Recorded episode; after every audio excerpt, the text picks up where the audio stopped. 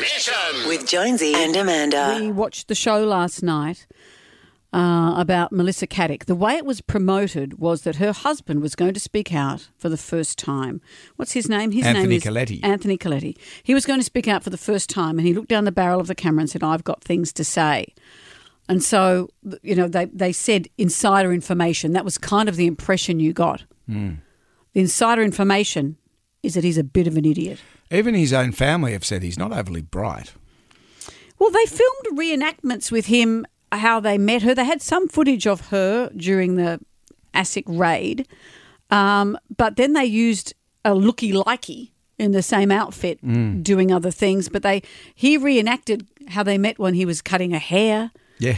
You know, it was unusual. Because his his qualifications, he's a, a hairdresser Yes. and a DJ. Oh, is he a DJ? Yeah. Apparently so. But they, but they had a lot of his music on the show last night. Yeah, yeah, yeah. Which was curiously credited to him. He got paid for the interview with Michael Usher um, on the Spotlight series. So I don't know what you work in TV. What's the going rate for an interview like that? I have no How idea. much would it be? But I wonder if part of the deal was you have to use my music, like Russell Crowe tried to do with us that time. It's I'll come on and be interviewed about a TV project, but I'd But like we you to gotta play, play a the song. song. because they he the music that he played, and here's a snippet, was credited on the screen, a Hmm. song written by him with his name. got no rights. We can torture you for 14 hours and then we can take whatever we want. Is that his music? That was about the acid. That's a song about the ASIC raid. Oh, okay, of course it is. It's not acid rain, acid raid. But let's uh, talk about what you felt, Brendan, when you watched him, because I know he came across as, and I'm sorry to be unkind, as a little bit thick. I'm guessing, but I I don't think he's implicated in any way. But he's not telling the truth. He claims that he has no knowledge of anything she did wrong, that she didn't do anything wrong. Wh- Her brother was weeping terribly. She ripped him off for $2 million. His, his nest egg, his superannuation, his life savings, Yeah. ripped them off, ripped off the parents. So not just associates, but tight, close family members. And he says, "Oh, that's what they've said." So he he knows they're telling the Yeah. truth, but he wants to protect the image of his wife. Well, they're talking about twenty million dollars in this po- Ponz- Ponzi scheme. So yeah, she was, and and those like Bernie Madoff. Remember him? He took one hundred and forty million dollars in this From Friends. From friends, in the same thing. I, I think what happens is they just get in so deep.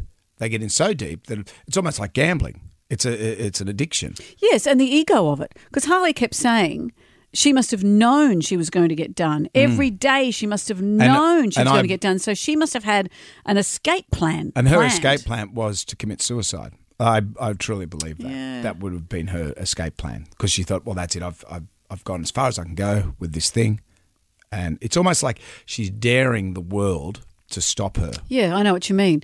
He says he thinks that maybe she was murdered. At the beginning, he said, a lot of greedy people out there. You think, well, sh- Yeah, yes, she's, she's one of them. she's it. She is it. And how dare people, you know, come after her? Mm-hmm. Well, I could, you know, come on. Did, did you find it curious when Michael Usher asked him the question about when ASIC came a calling? Yeah, so ASIC came to their home, a 14 hour raid, which was the first he knew that anything was wrong. Your house has been raided for 14 hours by heavy duty investigators. Yep.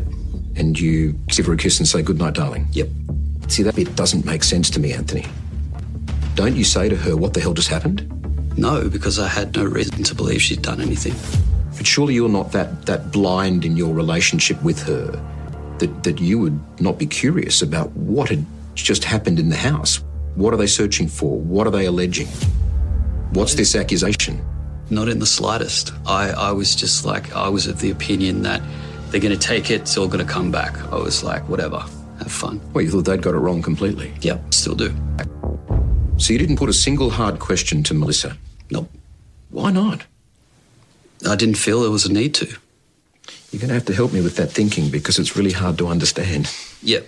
It doesn't match, dare I say it, other people's normal thinking that after such a traumatic event like that, Yep. your lives being turned upside down, your wife accused of fraud, deceit, theft, Yep. that you don't ask a single question. Didn't believe it.